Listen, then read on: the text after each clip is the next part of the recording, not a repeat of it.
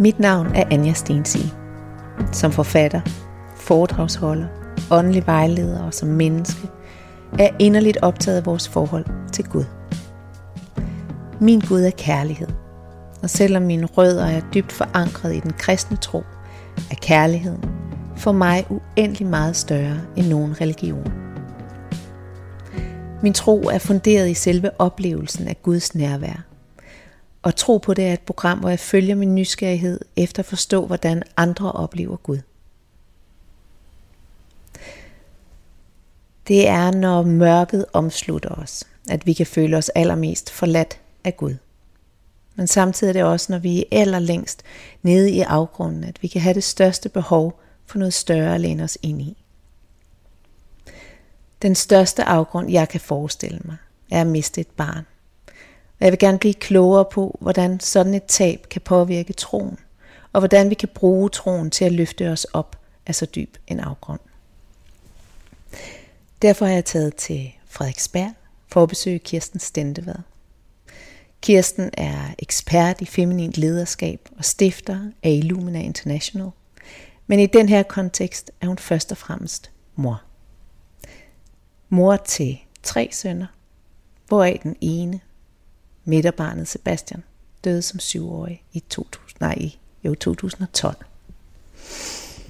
Tusind tak, fordi at øh, jeg må komme og besøge dig, Kirsten. Du er så hjertelig velkommen. Her i dit, i dit smukke hjem. Øhm, jeg starter jo altid alle de her øh, samtaler med at stille spørgsmålet, hvad tror du på? Og det er jo et spørgsmål af de store. Øhm, men, øh, men du kan bare sige, hvad der, hvad der falder dig ind, når jeg spørger. Mm. Så hvad, hvad tror du på? Jeg tror på lys, og jeg tror på kærlighed. Og i din intro kan jeg høre, at vi tror på noget af det samme. Mm.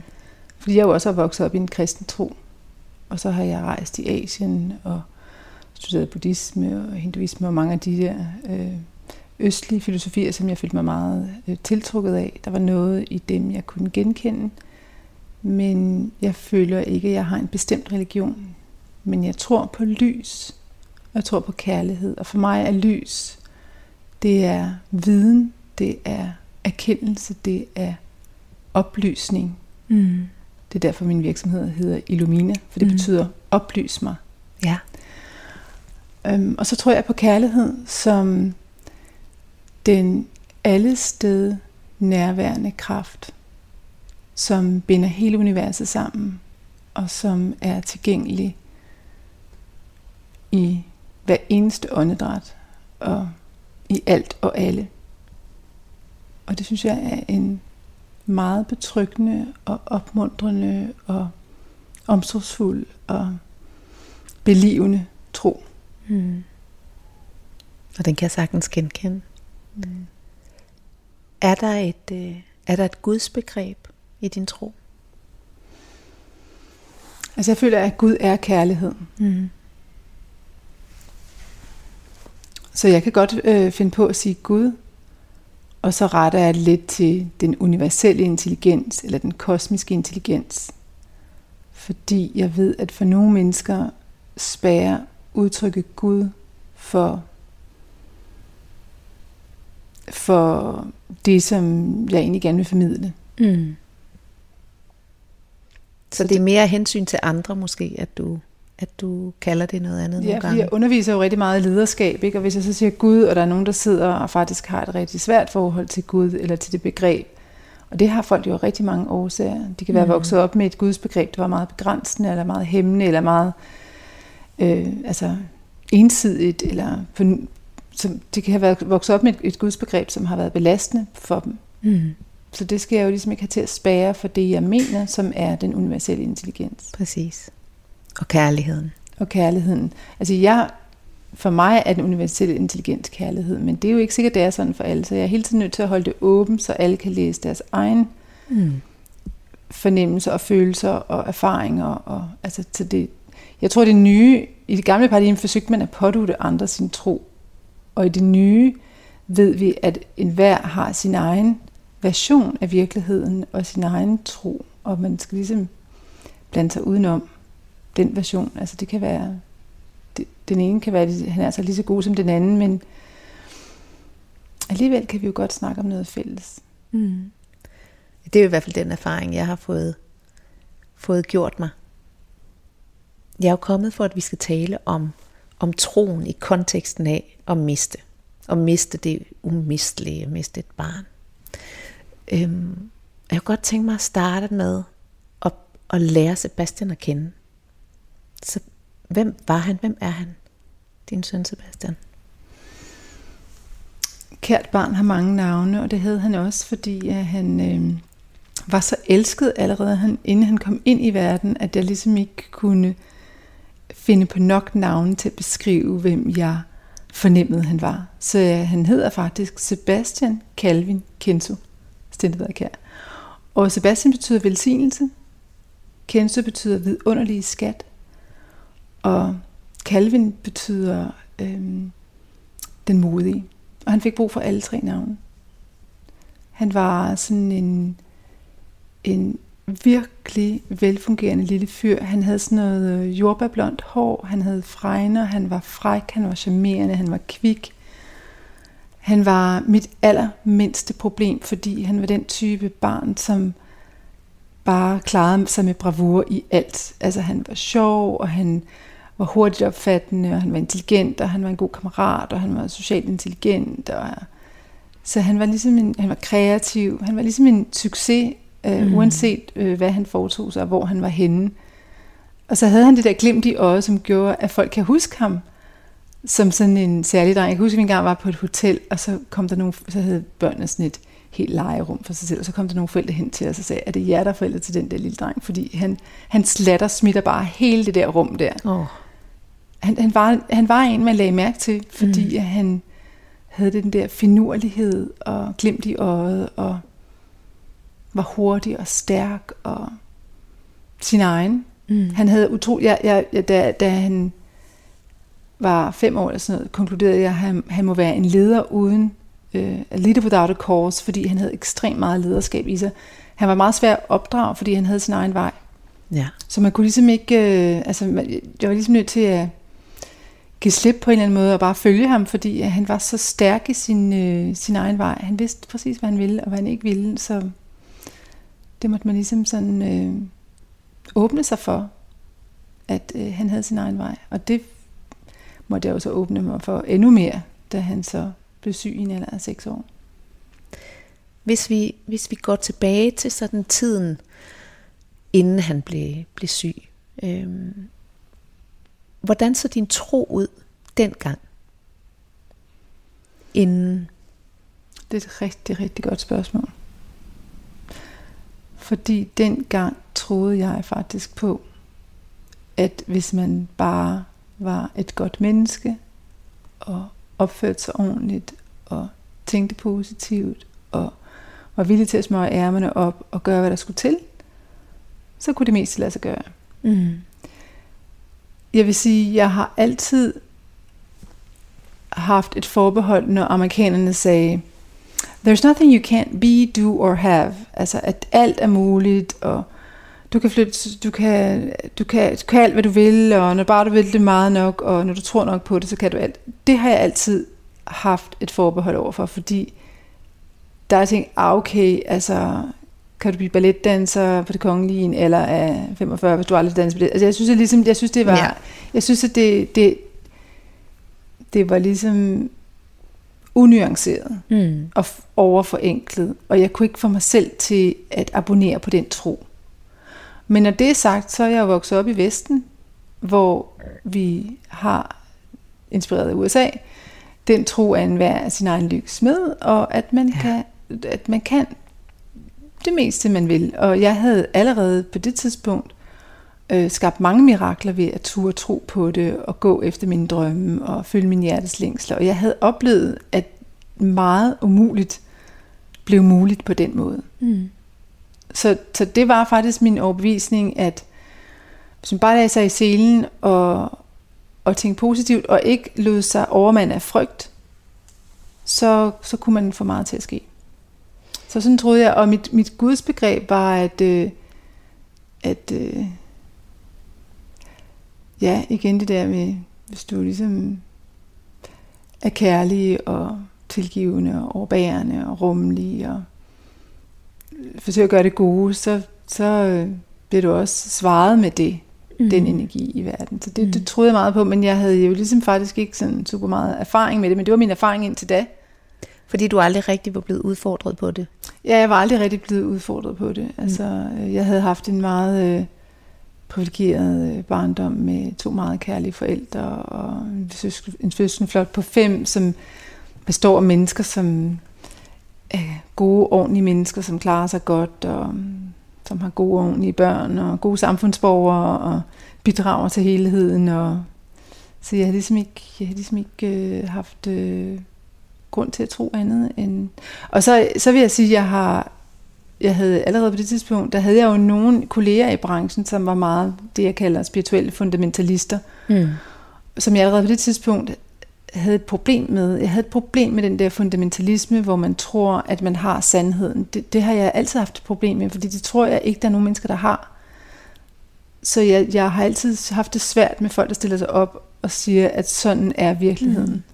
Og sådan er sandheden. Det, det synes jeg, man skal være sådan lige sådan lidt opmærksom på, at sandheden er sandsynligvis meget større og meget mere kompleks, end at et menneske ligesom fatter det øh, og har det fulde overblik. Så, så det, jeg har altid haft problemer med mine kolleger, der ligesom var meget sådan faste mm. i der, eller man kunne næsten sige sådan fast lås i deres tro, og ligesom ikke var åben for at lære, fordi, hallo, vi, vi vokser jo hele livet, mm. så, så vi bliver hele tiden udfordret og foldet ud i vores tro, også jo mere vi lærer, og jeg synes, jo mere jeg lærer, jo, jo mere ydmyg bliver jeg over for, hvor meget jeg ikke har forstået, og hvor mange sammenhænge der ligesom også er, og hvor nuanceret billedet er. Det er jo det, der gør det så smukt at være i live, fordi det bliver jo aldrig nogensinde kedeligt.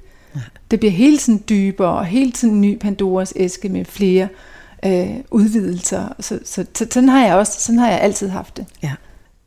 Så, så, øh, så du havde et, et relativt klart billede af, hvad du troede på, men dog med en åbenhed i forhold til, at det var et bevægeligt billede. Ja, altså helt klart åben for at lære, og ikke nogen fasttømret tro. Hmm. Men den tro, jeg levede efter, var, hvis du, hvis du vil det noget, og det er noget, der gør noget godt i verden, og ikke skader nogen andre mennesker, og du tænker positivt, og du ikke lader dig overmænde af frygt eller negative tanker om, hvad der ikke kan lade sig gøre, så go for it. Så, altså jeg havde jo slogans på min, jeg havde dengang en gudindeskole, og mit slogan var drømmeopfyldelse med nydelse. Og jeg havde også øh, en øh, iværksætter inden skole, hvor jeg, hvor jeg underviste kvinder i at tænke større og ture, øh, t- altså ture at gå efter øh, at komme ud over deres egen comfort zone og ligesom turde bryde de grænser, de indre grænser, vi sætter op for os selv. Ikke? Altså ture lave virksomheder, som ligesom vil noget mere i verden, og bare få det til at løbe rundt. Mm. Og ture at, at iværksætte deres idéer. Og sådan. Så jeg var meget på det der med, at jeg var meget på det spor, at hvis vi tror nok på det, så er der utrolig meget, der kan lade sig gøre, og mm. det skal vi gå efter. Og så bliver din søn syg. Ja. Og du står der og, og tror i virkeligheden på, at man i høj grad kan skabe sin, sin egen virkelighed. Kan du huske, hvordan det ramte dig? Det var den 23. december 2011, og jeg var på det tidspunkt på det, man kunne kalde toppen af min såkaldte karriere. Jeg havde lige gået internationalt med min virksomhed. Jeg, havde lige, jeg var lige i gang med at afslutte en 50 mennesker, som havde været på uddannelse i feminin lederskab. Jeg havde lige lanceret, at uddannelsen skulle foregå på engelsk i 12, og jeg havde fået folk fra 10 forskellige lande til at komme, komme til at komme til København en gang om måneden for at lære om feminin lederskab og lederskab baseret på den feminine model. Jeg havde en rigtig god økonomi, jeg havde en god familie, jeg havde tre dejlige børn, øh, jeg boede i mit drømmehjem, jeg havde succes med det, jeg lavede. Mine bøger blev bestseller. Altså, what's not to like? Jeg havde et virkelig godt liv, og jeg følte mig meget privilegeret, og jeg nød det rigtig meget. Og så øh, en lille uges tid, inden den 23. december, havde min midterste søn klaget over lidt ondt i brystet. Og vi havde været til læge fire gange, og lægen slog det hen og sagde, men altså, det er nok, du ved, lidt, lidt influenza, eller jeg synes alligevel, det er lidt mærkeligt. Altså, lige præcis brystet plejer man jo ikke at klage over, når man er et lille barn. Øh, så til sidst så sagde min mand altså, nu må det være nok med den der uvidshed, nu må vi simpelthen på hospitalet for ham tjekket. Og jeg sidder på det tidspunkt, og sådan, du ved godt, 23. december har man en meget lang dosmerseddel for, hvad man skal igennem den ja. dag. Ikke? Der skal købes julegaver, man skal til julefrokost, man skal pakke gaver ind, og man skal da, da, da, da, da. Så er ligesom sådan, det sidste, jeg har tid til den dag, det er at tage på hospitalet. Men klokken 15 ringer min mand siger, de ved stadigvæk ikke, hvad der er galt med ham, så er jeg nødt til at erstatte ham, for han skal ind i radioen, hvor han lige havde fået job som øh, radiovært, hvor han lavede live radio to timer hver eftermiddag. Ja. Så det kunne han ligesom ikke udsætte. Så jeg sidder der i taxaen og, ej, altså, og skriver mit nyhedsbrev færdigt der i taxaen, og så tager sig ind, og da jeg kommer ind på Rigshospitalet, så ligger min lille dreng, min lille purk, ligger i en kæmpe stor scanner. Og øh, så går han ligesom igennem den der scanning, og så kommer der en kvindelig overlæge ud, og så kan jeg se på hende, at noget er galt. Og så siger jeg til hende, er det alvorligt? Ja, svarer hun, og kigger på mig med et meget fast blik. Og så ryger det ud af mig, jeg ved ikke, hvor det kommer fra. Så spørger jeg, er det kraft? For det var det alvorligste, jeg kunne forestille mig. Ja. Og så siger hun, ja. Det kunne de se allerede på scanningen? Ja, de kunne se, at den her lille dreng på 6 år havde en tumor på størrelse med en mango udgående fra venstre lungehinde. Og der skal lige til siges, og det lærte vi jo så, fordi nu blev vi så eksperter i cancer, at, at cancer vokser, alt går hurtigt på et barn. Ja. Så et barn kan have cancer i halvdelen af kroppen på et par måneder, fordi det går så stærkt hos et ja. barn. Men den, det, det øjeblik, det var ligesom at være inde i det kongelige teater, hvor, hvor der kommer sådan et sceneskift, du ved, man ligesom, gulvet ruller, ja. og så pludselig er kulisserne helt anderledes, og sådan var mit liv den dag. Det øjeblik, hun sagde det, så skiftede kulisserne fuldstændig. Nu er jeg så mor til et kraftsygt barn på 6 år. Jeg vidste ikke engang, at børn kunne få kraft. Nej. Altså det var ligesom hele min verden blev vendt 180 grader. Også sådan, den nye identitet, har jeg et barn, der har kraft. Altså mig som er mor til et barn, der vokset op på spæltmel. Og hans storebror var meget øh, sensitiv, så derfor var vi på alle de der helseprodukter allerede. Mm.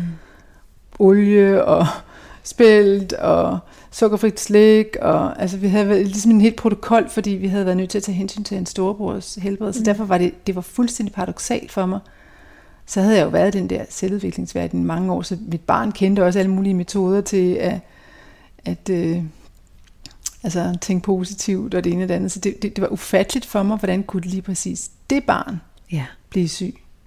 Altså det, det var simpelthen ufatteligt. Og lægerne sagde noget rigtig, rigtig klogt til mig. De sagde, at det var måske den allermest kloge ting, de nogensinde har sagt til mig. Det var, du kan lige så godt opgive at forstå årsagen. Ja. Fordi du finder aldrig en årsag, du kan vide er sand.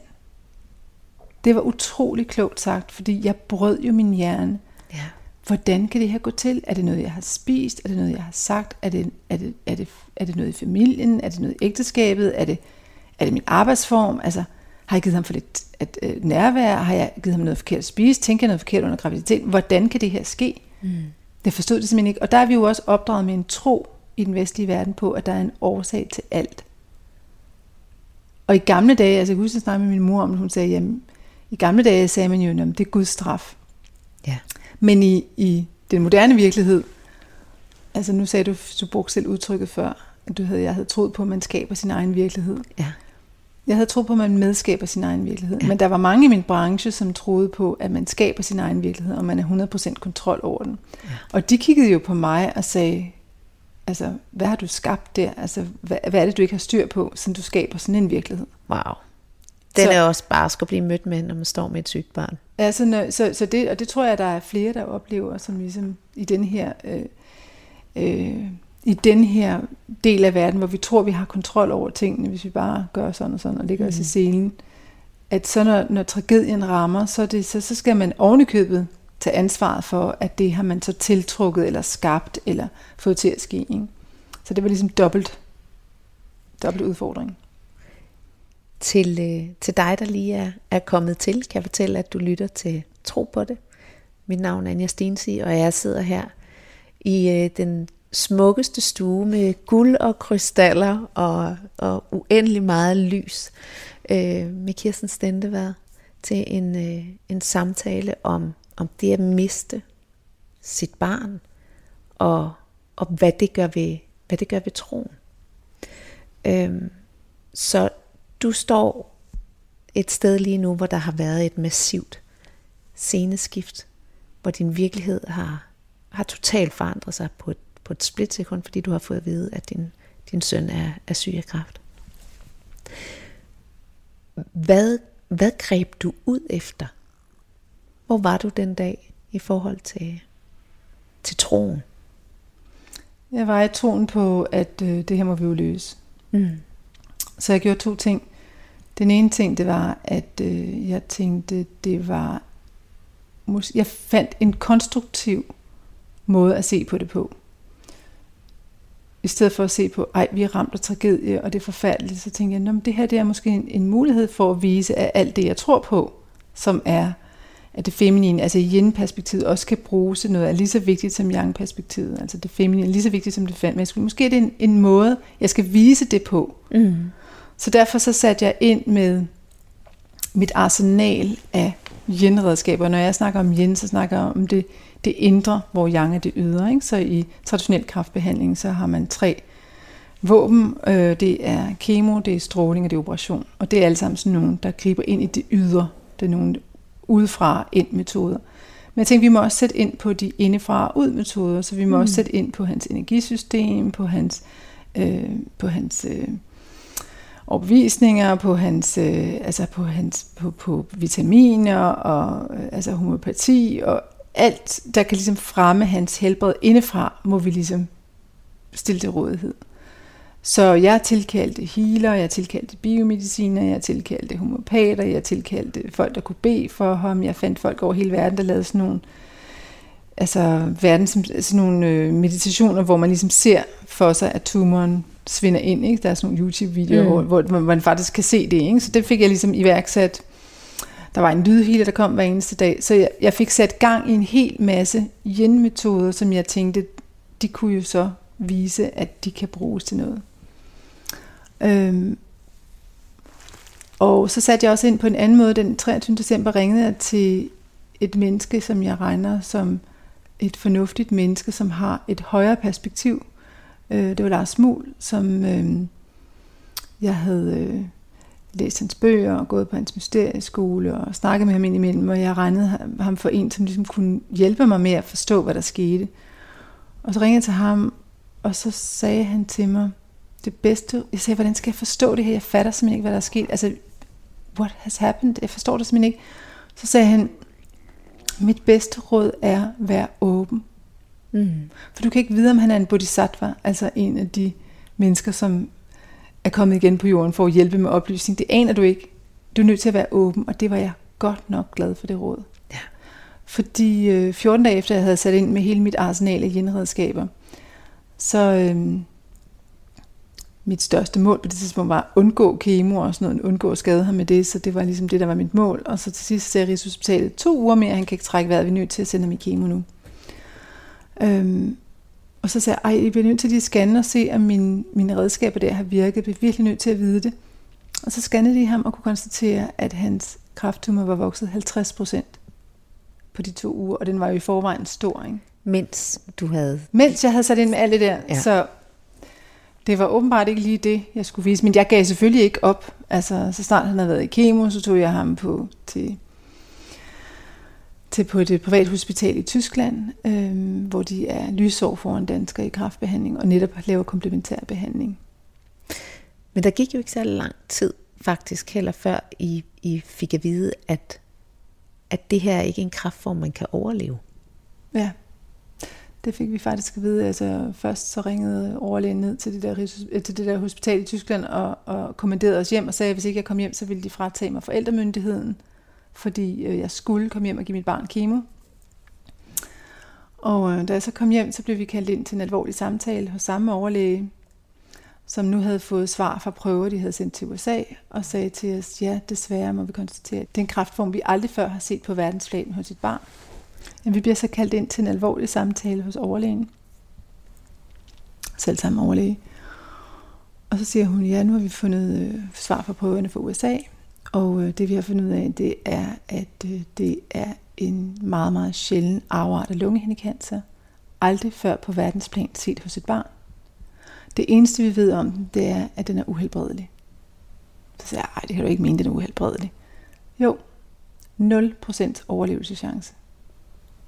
Så siger jeg, det, det, det kan simpelthen ikke passe, at der er 0% overlevelse. Nu må I lige tage sammen her. Så siger hun, ja, man ved selvfølgelig aldrig med børn, de kan overraske, så jeg vil give ham en halv procent overlevelseschance. Wow. Og så var jeg sådan, okay, hvordan skaffer den der halve procent? Så sagde hun, altså selv sammen overlæge, som ligesom havde kaldt mig hjem fra et tysk mm. privathospital, sagde nu til mig, at den eneste måde, han kunne overleve på, det var, hvis jeg gik ud i den alternative jungle og fandt et mirakel. Ja. Og så kiggede jeg på hende og sagde, mirakler, det er min specialitet. Hit med den diagnose, jeg går i gang. Og så gik jeg i gang og fandt faktisk et mirakel i form af en 80-årig filipiner, som er sådan verdenskendt for at lave mirak- mirakelhealinger. Og et miraklet var, at han var på vej til Europa. Så en uge senere sad hele vores familie nede i Wien, og, kom, og hele familien kom i sessioner hos ham, fordi jeg tænkte, at det kan være, at det er os andre, der ligesom er problemet, så vi må jo alle sammen igennem de der healinger der. Og så fulgte jeg ham ellers rundt i Europa med min søn, og, og det, der var fantastisk og mirakuløst ved det, var, det var først, første dag, vi var hos ham, kunne min søn smide alt smertestillende. Næste dag fik han farve i kinderne, og på tredje dagen var han, virkede han frisk som en havørn. Og det virkede han faktisk de næste par måneder. Altså man kunne overhovedet ikke mærke, at han havde kraft. Og bare for at give dig et eksempel, vi fortsatte så med de traditionelle behandlinger for at være på den sikre side, da den der tumor stadigvæk var aktiv. Øhm, og det var sådan, før han var i de der mirakelbehandlinger hos ham der, Alex Orbito, som han hed. Så når han fik kemo, så var han, immun, altså han var fuldstændig bumpet tilbage. Altså han havde ingen immunforsvar, han kunne være død en forkølelse. De går virkelig til den med børn, mm. ikke? fordi børn kan tåle ret meget. Men der var mange, der behør, dør af behandlingerne. Så det var, vi skulle være i isolation i 14 dage, altså det var horribelt. Efter han havde fået de der healingbehandlinger, så når han havde fået kemo, var hans immunforsvar over normalen. Wow. Altså det var altså så mirakuløst, som det var. Og Rigshospitalet sagde til os, altså hvad I end gør, så, er det, så virker det. Så tilføjer de sådan paradoxalt nok. Men vi vil helst ikke, vi vil ikke vide, hvad det er. Ja. Fordi de vil ikke have nogen, de vil ikke have nogen andre metoder end deres videnskabelige metoder. Det vil de ikke vide noget om. Mm. Så det synes jeg i sig selv er faktisk skandaløst, hvis jeg skal være helt ærlig. At hvis der var noget, der kunne hjælpe nogle andre børn, eller nogle mm. andre mennesker, så ville det have været relevant at vide. Men det vil de altså ikke vide noget om. Så vi fortsatte bare, og så, øhm, så på et tidspunkt så ham Filippinerne der tilbage til Filippinerne, og så er jeg sådan lidt, hvad så nu? Fordi tumoren var stadigvæk aktiv, og øhm, kemoen kunne sådan holde den lidt i skak, men, men det var et stakket frist, ikke? Så fandt øh, vi en anden mirakelmetode i Østrig, øh, hvor faktisk en mand, som havde fundet opskriften i Koranen, på at lave en healingsmaskine 15 meter nede under jorden hvor altså det er sådan bioelektriske behandlinger, hvor man belyser den, raske, den syge celle med den raske celles energi, så det er faktisk, jeg tror, det er fremtidens medicin faktisk. Mm. Så sker der det, at vibrationen på den raske celle er så høj, at den syge begår selvmord. Det er sådan set sådan, det skal foregå i vores krop hele tiden. Mm. Og der var vi så nede et par uger, og, og da vi kom hjem, så, øhm, så troede vi, at nu var han ligesom helbredt. Øhm, vi var dernede to omgange, for at gøre en meget lang historie kort. Og, Hvorfor troede I, han var helbredt? Fordi han havde det så godt. Mm. Og de der bioelektriske behandlinger, altså vi kunne se tumoren, vi kunne simpelthen se den svinde ind, vi kunne trykke på den, den var helt blød, der var ingen smerter. Mm. Og så havde vi samtidig en øh, fantastisk biomediciner, som arbejder med noget udstyr, der er udviklet af NASA, og hvor man kan læse alle øh, frekvenserne i kroppen, så hun kunne ligesom gå ind og måle, at der ikke var noget spor af cancer tilbage. Okay. Så den 10. juni var vi jo ligesom, altså, ekstatiske, altså, vi var jo ligesom, altså, fuldstændig ydmygt ekstatisk over, wow, han er lige blevet målt, han er ikke spor af cancer i kroppen mere. Mm. Øhm, og, og jeg, jeg var salig over, at han havde overlevet. Og samtidig sagde øh, både vores østriske læge og vores biomediciner, at vi skulle ikke lige, altså, og en helt ud for tidligt, fordi øh, imens canceren havde været aggressiv, havde den ligesom ødelagt venerne, så der var ligesom, de var porøse. Mm. Så vi skulle være meget opmærksomme, og det var ligesom dem, der skulle have opmærksomhed nu. Ikke? Men det ville tage et par uger, så ville de være stærke igen. Og så den 11. juni om morgenen, så er han sådan lidt bleg, og så tænkte vi, vi skal lige ind og hente en iltmaskine. Vi tager ham ind på Rigshospitalet.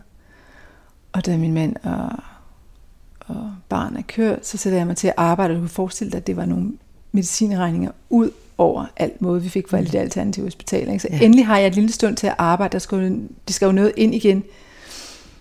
Og så ringer min mand der og siger, du er simpelthen nødt til at komme nu. Og så er jeg bare sådan, ej, nu må I simpelthen holde. Jeg har lige sat mig til at arbejde. Altså, jeg, jeg bliver nødt til at have arbejdsro. Så siger han, de siger, han har en halv time igen. Og så fløj jeg bare afsted. Og altså, det er sådan også en dag, hvor man husker hvert minut. Så kommer jeg der ind, og så mit barn ligger og får blodtransfusion, fordi øh, han er helt, hans, blodprocent, hans ildprocent er nede på 1, og, og det er jo også lidt belastende, når man ved, at der ligesom er problem i de der vener, men hvad skal man gøre? Altså, han kan jo ligesom heller ikke leve uden ilt. Øhm, og han har det helt vildt dårligt, og vågner heldigvis op igen, den lille søde sjæl, da jeg kommer. Så jeg lige har en stund med ham. Og så siger, øhm, så ringer vi til den østrigske læge, han siger, det der er sket er nok, at der er en af de der vener, der er sprunget læk, så I skal tømme hans lunger for blod, i stedet for at fylde blod ind i hans system. I skal tømme hans lunger for blod. Men Rigshospitalet, det er her, hvor tro altså, bliver et spørgsmål om liv og død. For Rigshospitalet tror ikke på, at drengen kan være helbredt for kræft. Nej. Fordi de ikke tror på, at der findes andre metoder i verden, end dem de kender og har tillid til, som er kemo, operation og stråling. Så fordi de ikke tror på, at man kan helbredes for kræft på andre måder, så nægter de at hjælpe os med at afhjælpe bivirkningerne. Mm. De går faktisk så vidt som til at lyve over for os og sige, at det ikke er teknisk muligt at tømme hans lunger for blod. Og det har jeg fået verificeret senere med andre læger i udlandet, og de siger, det er løgn. Mm. Man stikker en strikpind ind, og man kunne have tømt hans lunger for blod. Og Østrig sagde, at i Østrig ville de have i hvert fald gjort forsøget. Men det siger noget om tro. Mm. De tror ikke på de der yin-metoder, de tror ikke på det virker, og de vil ikke høre om, når det virker, når de ser det virker, vil de ikke høre om, hvad det er. Det er ikke tillid til andre mennesker uden for Danmark, hvilket jeg i sig selv synes er skandaløst, vil jeg gerne have lov til at sige i det her program om tro. Mm.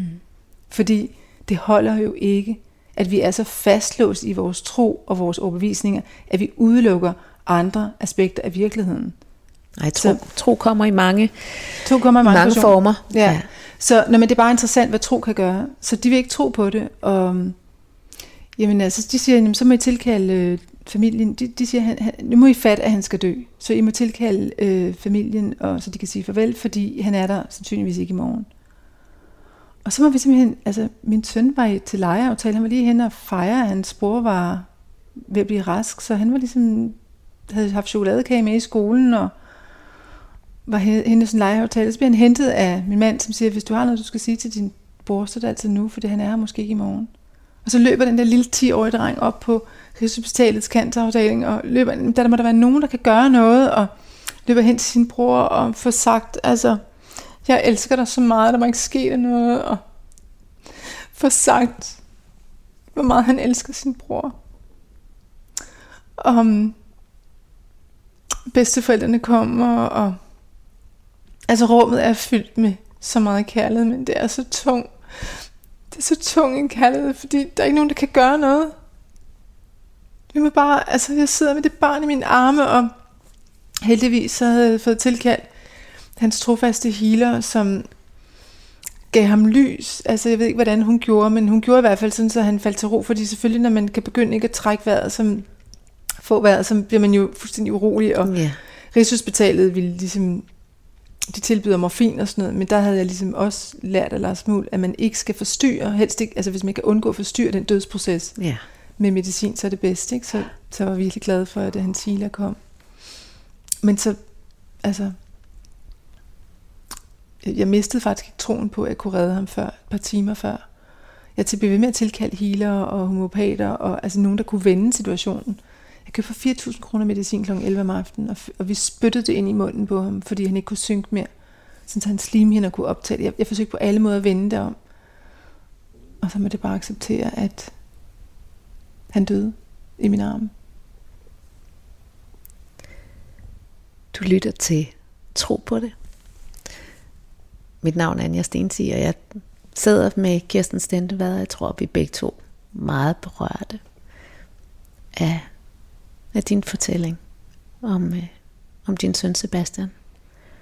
Øhm, og jeg er kommet på besøg hos dig her for netop at tale om,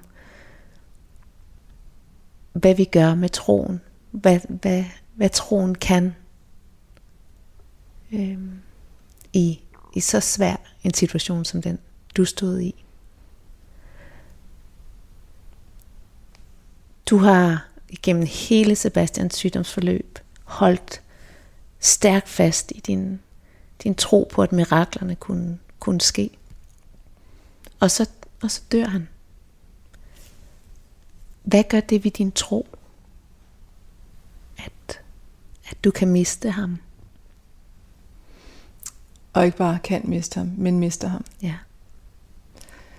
Det får hele min tro til at falde fuldstændig og aldeles fra hinanden.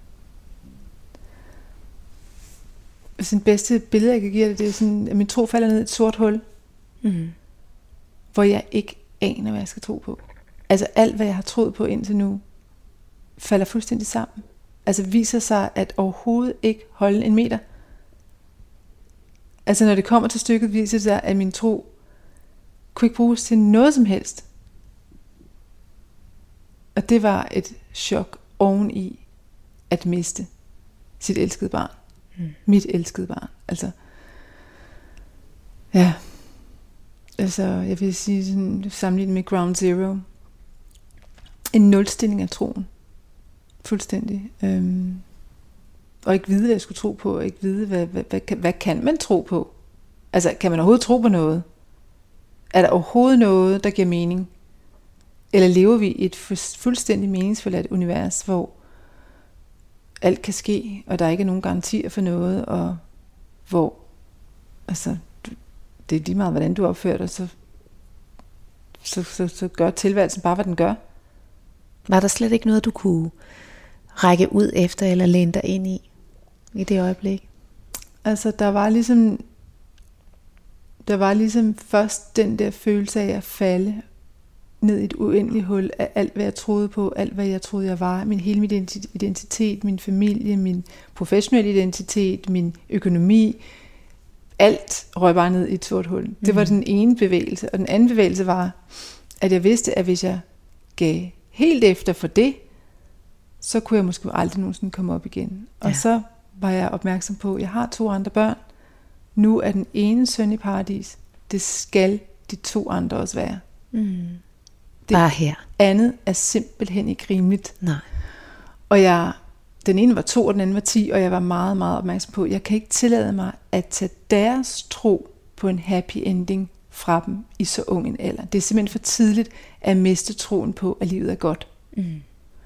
Så der var ikke andet for, end at sige, hvad kan jeg så læne mig ind? Hvad kan jeg så, hvad kan jeg så, øh, hvad kan jeg så, hvad skal man sige, vælge? Mm. Og så huskede jeg en sætning, jeg havde læst i en bog, faktisk også Lars Mul, så man kan sige, at han har haft en meget stor indflydelse på hele min proces her, men sætningen af hans, af Lars Muls lærermester, der kaldte Mosegur, der efter sine skulle have sagt, hvorfor gå ned, når man kan gå op? Mm. Og det huskede jeg den nat. Og så tænkte jeg, det er mit nye mantra. Det er mit nye motto. Hvorfor gå ned, når man kan gå op? Og så greb jeg fat i det. Mm. Og med det øh, mantra eller motto, blev jeg ligesom i stand til at hive mig selv og mine børn med op. Øhm, sådan Men, at, men hvad, hvad var det? Altså fordi, når, hvis man, hvis man bare, bare ser på ordene, så er, det, så er det bare to retninger. Op og ned. mm, Så op må, må have haft en eller anden kvalitet, må have haft et eller andet, som, som du kunne lade dig øh, styre imod. Forstår du, hvad jeg mener? Altså, hvad, hvad, hvad var repræsenteret ved op? for dig? Jamen det var, at det er meget, meget godt spørgsmål. Der er aldrig nogen, der har stillet mig det spørgsmål. Men hvis man ligesom siger, at afgrunden var repræsenteret af ned. Altså, mm. jeg kunne ligesom se, hvis jeg ligesom går med det her, og, og, og, og bare synes, det hele er noget lort, øh, og, og tillader mig selv ligesom at falde, så vil jeg trække mine børn med ned, jeg vil trække min mand med ned, jeg vil trække min familie med ned, jeg vil trække min virksomhed ned, jeg vil trække alle dem, jeg påvirker, mine kursister med ned. Jeg kunne se, at det var ligesom en nedadgående bevægelse, hvor det hele bare ville blive værre mm. herfra. Og jeg, jeg var på det tidspunkt 45, så jeg tænkte, altså jeg er heller ikke særlig tiltalt af tanken om, at de næste 45 bare bliver ned, ned, nedadgående spiral, ned i mere og mere sort døn. Det synes jeg simpelthen ikke var en særlig tiltalende tegn. Så jeg vil hellere den anden vej. Mm. Så når jeg siger op, så er det, det var, det var uden at vide exakt, øh, præcis, hvad jeg mente med det, men det var ligesom op, søge op imod lyset, søge op imod erkendelse, søge op imod, øh, søge op imod det højeste høje. Det var altså simpelthen en retning, som var det modsatte af at lade sig synke ned i en afgrund, og det hele bare blev værre og værre. En anden retning, hvor det er måske, altså på en eller anden mærkelig måde forestillede jeg mig, altså at vi må bruge det her til på en eller anden måde, som jeg overhovedet ikke kan se, hvordan, at lave det til en upgrade. Mm. Altså, og det var en vanvittig tanke på det tidspunkt, hvordan kan det her blive til en upgrade? Men det var ligesom sådan et valg, jeg tog. Altså, jeg, jeg siger tit til mine kursister, at det lærte mig værdien og betydning af en beslutning. Mm. For det var en beslutning, jeg tog. Det var et valg, jeg tog. Jeg havde ligesom to muligheder, ned eller op. Ja. Og, og jeg valgte virkelig meget bevidst og med en meget fast beslutning at gå op. Og jeg valgte det ikke kun for min egen skyld, det var også for min egen skyld, men det var sandelig også for min børns skyld.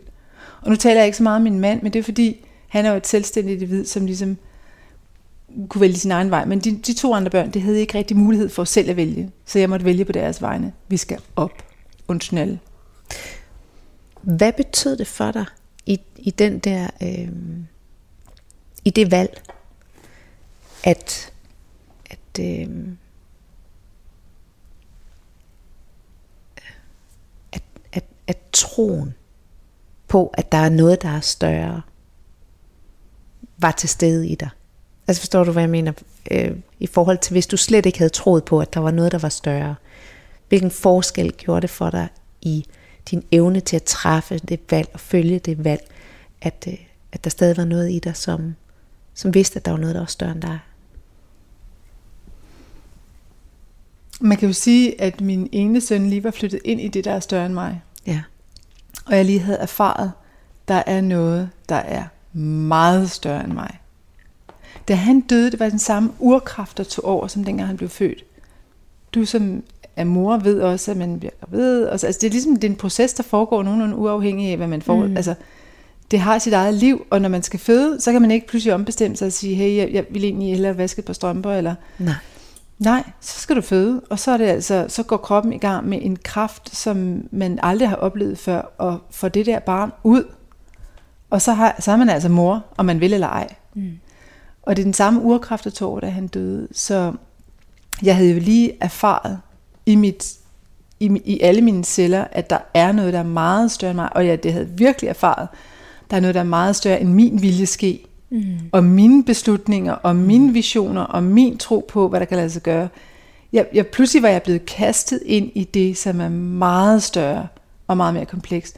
Og nu valgte jeg så at have tillid til, at i noget af alt det der større, er der noget, der kan trække mig op i lyset. Trække, altså, der, der er noget, der ligesom kan være opløftende og øh, trøstende og opmuntrende og kærligt og omsorgsfuldt. Det, det, det var ligesom, jeg valgte at, jeg valgte at tro på det. Mm. Du lytter til Tro på det. Mit navn er Anja Stensi, og jeg sidder i, øh, i en utrolig smuk stue, omgivet af guld og lys og krystaller, og en vidunderlig udsigt, selvom vi er inde midt i byen. næsten til vand. Hvis jeg lige kunne se rundt om et hjørne der, kan jeg, kunne jeg se søerne. Og jeg sidder i sofaen over for Kirsten Stentevad til en samtale om, om det at miste sit barn, og, og hvad det gør ved, ved troen. Vi har ikke, vi har ikke vanvittigt meget øh, tid tilbage, og der er så mange ting, jeg gerne vil, vil tale med dig om. Øh, så jeg, jeg springer en lille smule. Øh, det jeg godt kunne tænke mig at, at, at forstå, det er den relation, du har til din søn nu. Den søn, du mistede. Øh, fordi jeg ved, at han stadigvæk lever i dit, i dit liv. Er han stadig til stede i dit liv? Vil du prøve at sætte nogle ord på, hvordan det er, du oplever, at han stadigvæk er, en del af dit liv? Ja, jeg tror måske, jeg kan svare på de spørgsmål, du måtte have in between.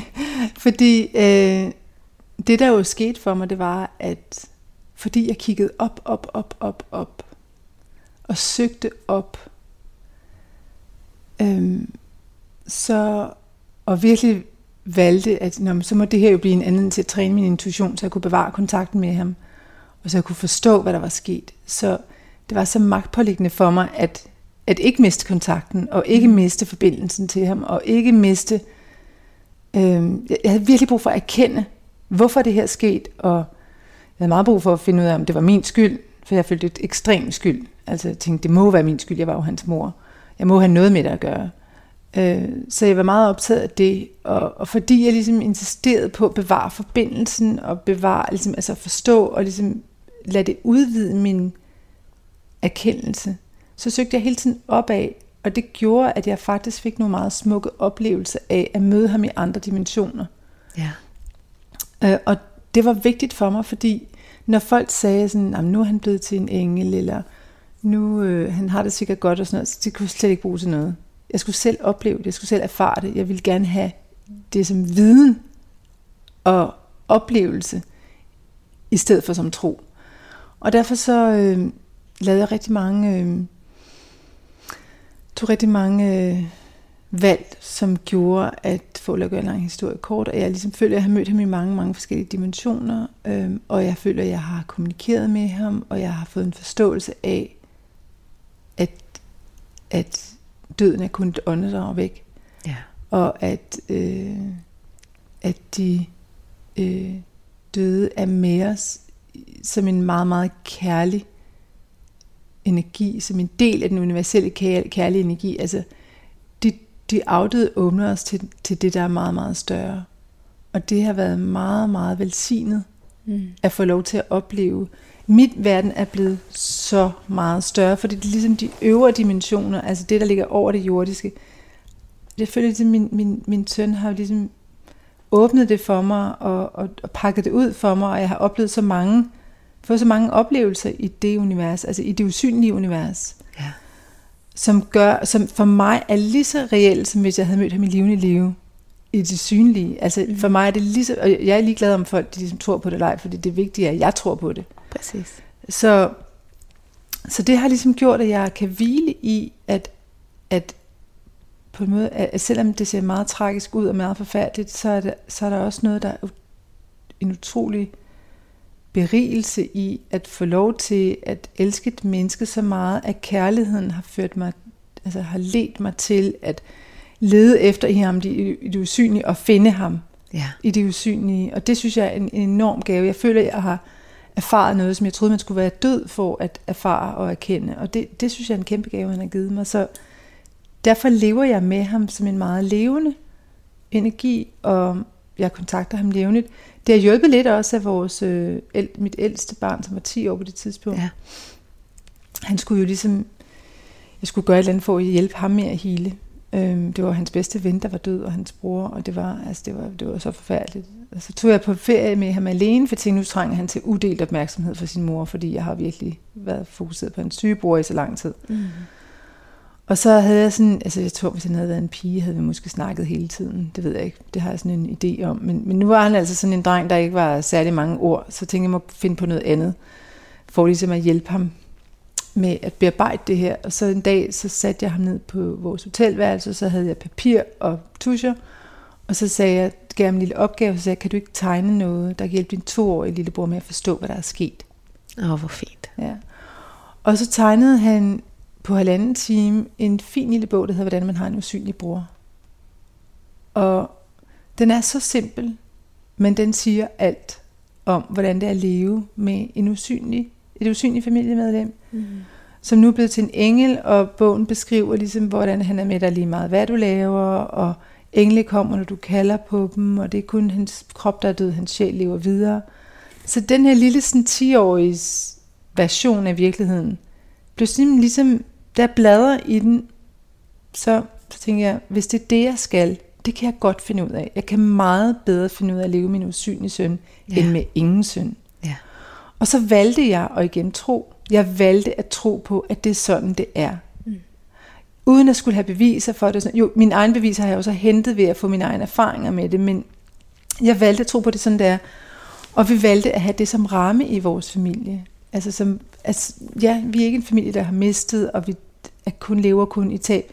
Vi er en familie, som øh, lever med en usynlig søn og bror. Så når folk spørger, hvor mange børn har du, så siger jeg altid, at jeg har tre børn. To på jorden og en i himlen. Ja. I stedet for at sige, at jeg har kun to børn. Hvorfor skulle jeg sige det? Jeg har tre børn. Så han er en meget levende del af min virkelighed, og han øh, er, betyder øh, rigtig meget. Vi, vi refererer tit til ham i familien. Øh, altså som en, en kraft, en energi, en, et elsket og skattet øh, familiemedlem, som har en, jo en anden, nogle andre evner og nogle andre, en anden, en anden plads, end hvis han havde været på jorden. Så havde han, så, så ville man have betragtet ham som en, på en anden måde. Men nu, nu, nu dyrker vi ham lidt som sådan en lille superhelt i himlen, mm. som vi kan kontakte, hvis, hvis vi har brug for noget, eller hvis der er nogen, der er bange for en eksamen, eller så må man tilkalde sin englebror. Altså, så må man bede om hjælp. Ja. Og det gør vi så flittigt. Og det er en måde, han er med os, og det er en måde, han lever med os, og det er en måde, hvor han er sammen med os på en måde, hvor vi ikke kun græder over ham. Mm. Vi, vi, vi glæder os også over, vi har. Altså vi kan ligesom tænke på ham med stor, stor, stor nydelse og glæde, fordi tænk, at vi er så heldige, at vi har ham i vores liv. Ja. Han bliver ved med at være en gave. Han bliver ved med at være en gave, han bliver ved med at være en aktiv, og han er en storbror. Mm. Men nu i engleform, så det er lidt, lidt specielt at have sådan en superhelt, superheltebror. Ikke? Det, det er selvfølgelig et kæmpe savn. Det kommer man aldrig ud over. Altså, og jeg kan stadigvæk, jeg kan stadigvæk stand op og tænke, wow, tænk, at han ikke er på jorden. Altså tænk, at mit barn er i himlen. Altså, jeg kan synes, det er så forfærdeligt trist. Og i begyndelsen, når jeg så sådan forældre med deres tre glade børn, så tænkte jeg, hvorfor er det os, der skal ligesom mm. undvære? Hvad har vi gjort? Altså, hvorfor, hvorfor har jeg ikke tre glade sønner?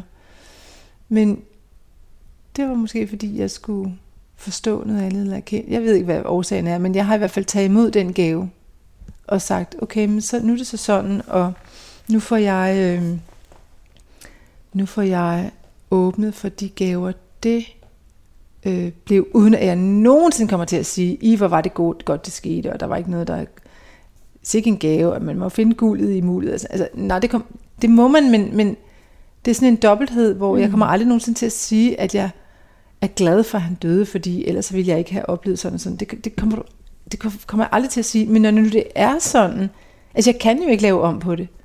Så hvis jeg kunne få ham tilbage ved at være ked af det, eller ved at, at, øh, at, at synes, det var forfærdeligt, så ville jeg, altså ville jeg gøre det 24-7, men det kan jeg jo ikke. Nej. Så det eneste valg, jeg har, det er at finde en måde at leve med det på, som er kærlig, og som er omsorgsfuld over for mig selv, og over for mine børn, og som, som, som er en virkelighed, jeg kan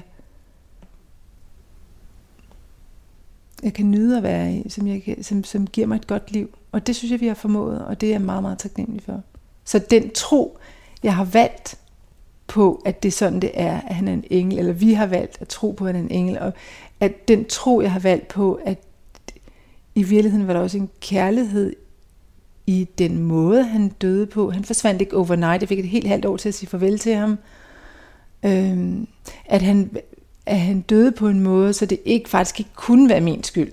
Altså, øh, der er så mange ting i det, der er totalt kærlige, mm. som jeg synes er aspekter af den universelle kærlighed, og det, det, det er bare, det, jeg har valgt at se sådan på det, at jeg har fået en stor, stor tillidserklæring til at kunne finde ud af det her, og også, at der er masser af kærlighed i hele den proces. Jeg synes, det er et smukt sted at, at slutte af. Øhm, det er meget inspirerende at, at lytte til. Øhm, sikke, en, sikke en styrke og sikke et, et mod, du, øh, du har udvist. Jeg plejer altid at slutte de her programmer af med en bøn. Og jeg synes jo altid, det er dejligt, hvis, hvis den, jeg er sammen med, er, har lyst til at være den, der, der siger en bøn. Ellers så kan jeg sagtens gøre det. Har du lyst til, at vi skal bede sammen?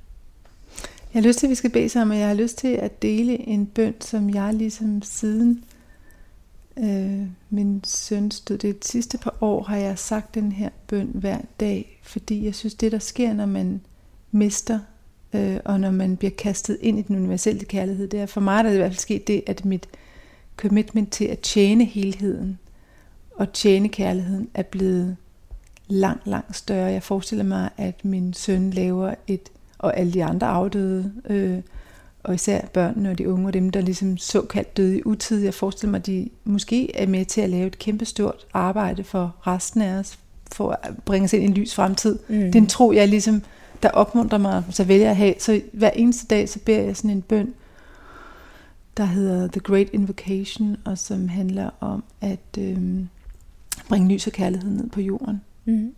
Og jeg, jeg har lyst til at nævne det, fordi jeg synes, at det med at miste og være ude for noget tragisk, egentlig også kan være en katalysator til at få os ind i den store kærlighed med, at vi lever ikke kun for vores egen skyld og for vores egen vindings skyld, men at vores virke her på jorden er føles allermest kærligt, når vi egentlig deler af kærligheden, og når ja. vi beder for kærligheden til alle, og ikke kun til mig, og når vi, øh, når vi er her for at tjene, øh, tjene os alle sammen, så, så bliver det et meget mere kærligt univers, og det er det, jeg synes, tragedier kan hjælpe os ind i, hvis mm. vi vælger at tro på det, at det kan være sådan, det hænger sammen. Så absolut.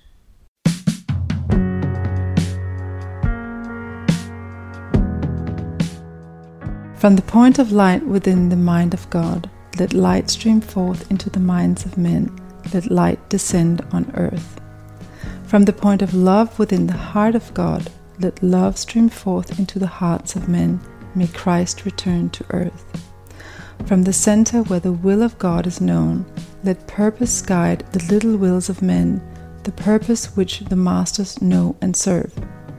From the center which we call the race of men, let the plan of love and light work out, and may it seal the door where evil dwells. Let light, love, and power restore the plan on earth. Amen. Amen. Tusind tak.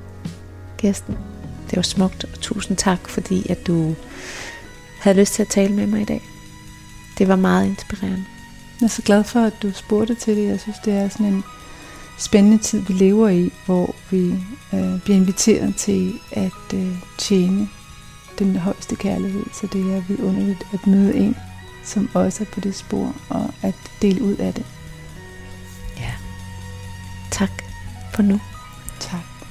Og til dig, der lytter med derude, have en velsignet dag.